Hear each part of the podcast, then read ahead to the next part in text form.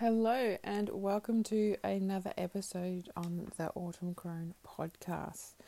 So, yes, there's been a huge gap between last one and this one, and what's been happening in between is my recovery from a hysterectomy and a bonus surgery on top of that was an endometriosis excision surgery. So, it's taken me a while to get back on track. It's been an interesting journey and lots of thought and lots of contemplation. Um, perimenopause is definitely giving me lots of opportunities to slow down and what that means and taking more notice of the smaller things and you know asking those questions what is life all about and what is my life's purpose or meaning and how do I want to feel in my life? And, you know, all this sort of stuff has been coming up and just brewing away in the cauldron.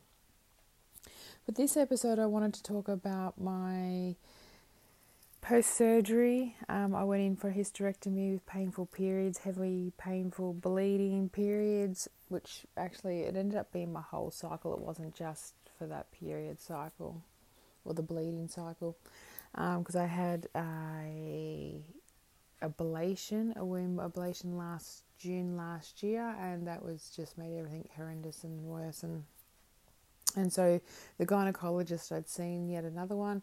He says that he felt that I had adenomyosis, which is similar to endometriosis, but it's not the same thing. It's extremely painful, and the but the cure for it is a hysterectomy. So it was like kind of like I was really looking forward. I was getting really excited, even going into surgery. You know, they were coming out just before, going, "Hi, how are you?" Just seeing how you're going. I'm like, "I'm really good. I'm really excited." I had, I was actually on my um, second day of my period when I went into surgery, so I was feeling like crap. So I was very much looking forward to that being my very last one as I'm rolling into surgery. Um, so I was really excited, you know, looking forward to a new lease of life and just really excited. However, what I was not expecting was when I came back to the ward and the gynecologist came in and said, by the way, we found endometriosis there um, in two spots because I'd also asked, I had this, I'd had this right-sided pain for years and years and years. That's the whole reason for getting everything investigated and got everything started and all that. So um, I asked him to have a quick look, and so he found endometriosis on the right side and the left side as well, which interestingly enough I'd never felt up until post surgery, but that's another story. So, um, that diagnosis actually hit me really hard. It's taken me a while and still taking me time to feel into it and to really sit with it and see what comes up and while I'm struggling with it and and that's a roller coaster ride on its own. Um, I think because there's no cure for it, it's yeah. So that really shook me up, and because also too, it really was so left field because last year I'd had when I had my ablation, I had a laparoscopy surgery as well, where they were to cut open, have a apparently they had a look inside um, it was public. I would not recommend public system. It was actually quite traumatic because what they did not find is the endometriosis, and even the spot that I pointed to was the exact same one I did with the gynecologist that did this uh, hysterectomy surgery, and it was that's what the pain was. It wasn't scar tissue or anything like that. It was endometriosis. So this public hospital had failed to find it. They'd also failed failed to somehow notice that my bladder was stuck to my cesarean scar on my womb. Which is quite scary if they were going to do the hysterectomy and rip it out, like my bladder would have come with it. So, but thankfully, the universe had other ideas and I got sent to another gynecologist. So, you know, there was that kind of like, well, what was the point of having that surgery last year? You know, they didn't see anything. You know, here I keep getting told that you know, everything's fine, everything's normal, the science is showing everything looks good, you know, and I'm like, but I'm not feeling good. You know, really in a bad place mentally. Like the chronic illness and the chronic pain really does affect my mental health, and I think that's why it's taken me so long. Sort of get back on track is because my mental health was just up and down all over the shop, and you know, recovery was a lot harder than I had anticipated because I hadn't anticipated the endometriosis aspect and that extra surgery on top of that as well. So, um, yeah, the endometriosis, endometriosis diagnosis is hard, I think, because there is no cure.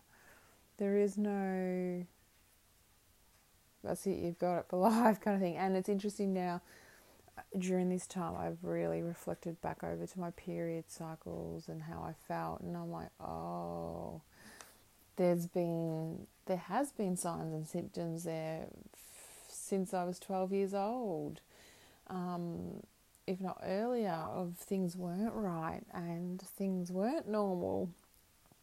But you know, it's not something we're really told or taught to look out for differences. Oh, well, painful period, that's just normal. Suck it up. You know, what's wrong with you?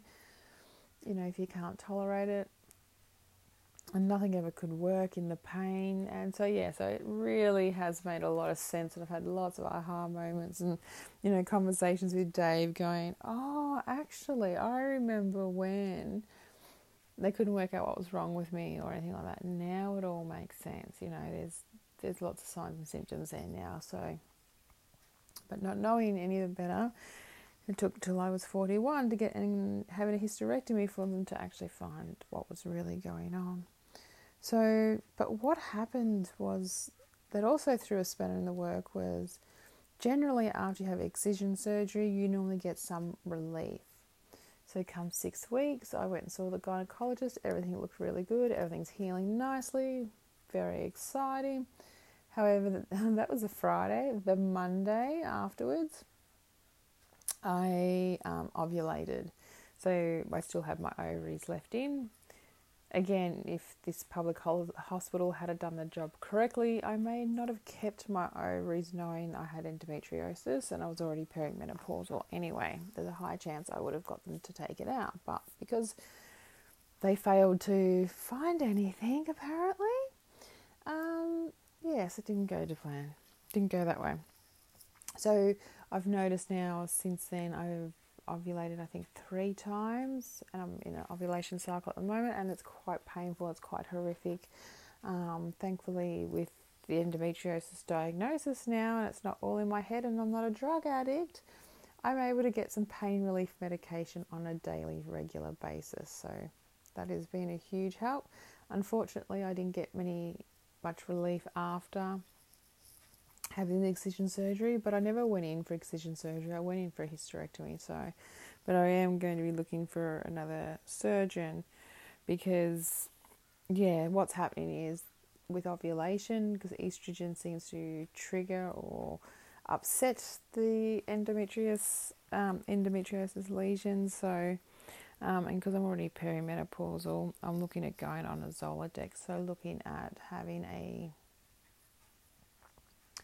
I guess, chemical or drug induced menopause um, and see if that that'll put my ovaries to sleep to hopefully then that by then by the ovaries not producing any estrogen um, it's not going to trigger the endometriosis or anything like that and hopefully the endometriosis can just shrivel up and go dormant and stay dormant for the rest of my life. Would be lovely so, majority of women do find relief with menopause. However, it's not the case for all.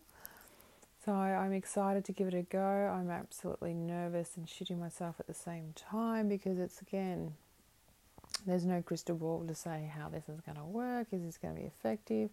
I've read many anecdotal mixed reviews where it's been good and where it hasn't. I think, um, and and keeping in mind this this drug is used for prostate cancer, breast cancer, and endometriosis. So it's not a not a light-hearted medication drug. It's an inject injection. So um, I'm going for my first one this week. So it's and I'm like I'm not having any more children or anything like that. I think if you're having children, it's definitely something to talk to doctors and uh, find out as much about about it as possibly can before going on it. We have, we've been to the doctor a number of times, so much research, anecdotal, like within so um, other women's experiences.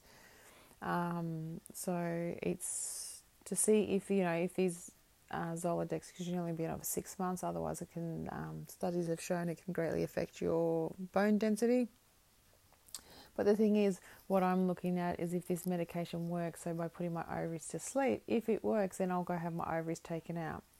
If it doesn't work, then there's no point going into surgery to take my ovaries out that aren't going to really work to ha- result in what I'm after, and that's pain relief. Um, so to be able to live a normal life and I was not sure if it's around my nerve or my sciatic nerve or something's going on down there. We're exploring all of that. So hopefully that's what's going to help. Um, so I'll keep you updated on that. So yes, the needle itself, it's just in the fat of your tummy. Not a problem there. Got plenty of that to go around but it's not your typical normal little injection looking at it. I did Google it, and after my doctor said have a look at it first. So it'd be very interesting to see what the first one's like, but it can take a couple of months before it takes effect. So, because um, at the minute I am on painkillers twice a day um, and nausea tablets. Oof, bad nausea, wow. And that can be a side effect of endometriosis or it could be a side effect of the medication. But then, in saying that, again, nausea is something I've suffered with for as long as I can remember. Could never work it out, couldn't work out the pattern or anything like that, so I'm not 100% sure exactly what it is, but it's definitely something that's a symptom that's always been there. So it makes sense with endometriosis that that's what happens. So it's just learning all these and those really odd bad periods. But I am on this pain medication. It is helping. It's not something I'm a fan of. I think it's great for a temporary thing, but at the same time, I've got to function, and it has helped me to function and get up and do a little bit more things around the house and all that. And you know, the other thing that's really having this time, you know, three months, you know, is a, is a long time to do a catch up on what's been happening post surgery and my recovery. It's not how I originally anticipated, and hope to have done a fair, a lot more podcasts by now. But sometimes it's about riding that journey and just really slowing it down and not hurrying it up and honoring things and feelings that are coming up and you know really noticing perimenopause and seems to be a time of bringing unresolved things to the surface and you know it's then plus feeling hormonal and all the other stuff on top of it it can be quite quite overwhelming and very stressful but it's one thing uh, for me, it's really, and I've been really contemplating what am I learning, what am I gaining out of this journey as well. You know, trying to focus on some of the, th- the good things as well, because it can be quite consuming when we focus on what's effing up and what's wrong and blah blah blah. blah.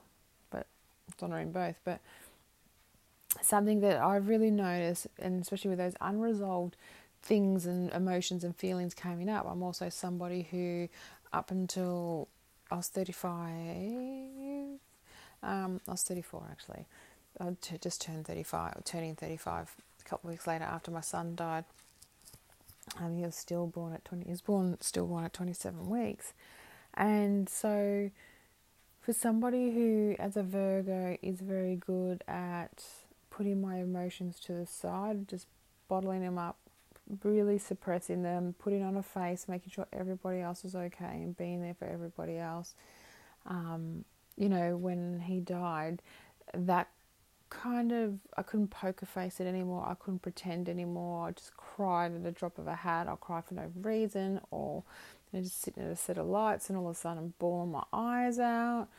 You know, it's all this emotional stuff is coming came bursting out. And then Dave is somebody who's very much in touch with their emotions. So he's been a very big, huge supporter and encourager and very loving and very patient person. He is um, in supporting and encouraging me to talk about my feelings more, to open up and feel my feelings more. Um, and I'm going to say, look, I haven't been as much as I've wanted to do the journey, there's been a lot of resistance there as well on my behalf. It's very foreign, it's very uncomfortable, and you know, all that conditioning about your emotions and crying and all that sort of stuff. So there's that reprogramming needing to be done. But one thing I really noticed, and what I'm noticing in in women in different um, perimenopausal uh, communities, is you know there is that consistency and you know some anxiety and depression and mood swings and all that. You know there is, although everyone's so unique, there is that sort of pattern in symptoms and that, but the reason is is where it's different. But I'm wanting to get to the nitty gritty and really mentor. I guess I'm a naturopath, herbalist, and life coach. prefer the word mentor, mentor. But anyway, but also too, I'm like, just something was missing. So counselling um, is something that I've started to study. So that's something that's come up and really helping me to focus on really working more deeply with my perimenopause journey. Like I've got so many ideas and community I want to create and be there and help support other women and guide them through this journey. But at the minute, I'm very much going through it myself. Like, you know, uh, that analogy of it's, you know, perimenopause is kind of like you know, a caterpillar turning into a butterfly, but what happens is that caterpillar goes into that cocoon and it turns to sludge. It just goes all all icky and remolds itself like it's a complete transformation and it's it turns back into goop or whatever the word is before coming out as a butterfly. And it's like perimenopause so reminds me of that yes, I'm in that goopy face. I'm just everything's turning to shit or turning to crap, and I'm just blah, and you know. But I'm going to come out a beautiful butterfly, you know. So I'm not sure, you know. Then that's talked about as the second spring, you know. So I'm really looking forward to that. I don't know how my journey is going to look because you know with this Zoladex, it could put my ovaries in permanent sleep. It could not, or you know looking at having my ovaries taken out, that will put you into a medical menopause, so an instant menopause. Um, and I'm not one to do the HRT. Um, there's personal reasons for that, but a big reason is also too is if estrogen. Science is showing at the minute that um, endometriosis is an inflammatory disease. It's throughout the body, but also too that when um, estrogen comes in contact with these lesions, it's just very painful, and so estrogen seems to be just a bit of an antagonist and annoy it and flare it up even more so. And it's not very comfortable. So, the idea of putting the ovaries to sleep is to stop that estrogen antagonizing it and all that sort of stuff. So, but anyway, I'm going to um, digressing a little there. But yeah, so um, really wanting to get to the core of things. So, but at the minute, yeah, I feel very much going through that caterpillar stage and just going, oh, but at the same time, really slowing down and taking the time to focus on what is working and uh, what is happening, what am I becoming aware of. And so there's going to be um, every now and then do some podcasts of where am I at in my autumn crone journey, and that'll just be sort of like a rambling of where I'm at. So that'll be interesting to listen back over time at different stages and different phases of what comes out and you know where I'm at as well. So, so yeah, so three months post surgery, things are getting better. I'm definitely um, realizing taking care of my mental health, especially with having chronic illness and disease and whatever autoimmune. Um, I think the important thing is to take care of my mental health. I've really noticed that about me. If I don't take care of my mental health,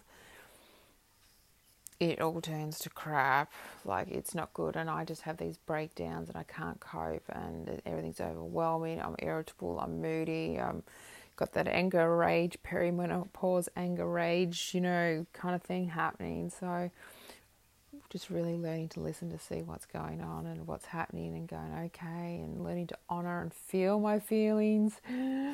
You know, getting what is it? Getting comfortable with being uncomfortable is very much what this feels like. But I'm so looking forward to learning and journeying myself through it and then and sharing it along the way, but then also to creating a community for us like-minded um, women to come together and really become proud of our autumn crone journey and acknowledge the messiness and the ickiness, but the amazing part and really bringing back honor and love and joy to the crone, to the elderly woman, the wise woman, really bringing her back into society because with that missing, look at how the world's turning out, you know. Bring back the crone, you know, all those Walt Disney movies that depict the crone as the old hag and wanting to steal beauty and all that. And it's not the case at all. It's just the patriarchal's focus on the youth and the beauty, and also too, a crone woman learns to say fuck off a lot and says no, and um, her BS radar is just. It's just so small that she doesn't tolerate it anymore. So you can see why the patriarchal world doesn't like the doesn't like the crone woman. She don't take none none of their crap. So you know. Anyway, thank you so much for being here. Come over and listen. Um, coming over to our Instagram page. It's Belle and Dave. And um, you know, find there'll be posts on our grid there of which of different podcasts and that. So come over, you know, let us know what are your takeaways. Have you got any questions? Is there something that you need clarifying or you're not too sure about or you know, you want to share some share your story, you know, who knows is going to read that? Who knows who else is going to read that? You know, really want to bring back that storytelling and that sharing of wisdom and experience and all that kind of stuff back to the crone and back to society. So, you know, come on over and ask and interact, and it'd be really great to connect with you. All right, lots of love. Bye.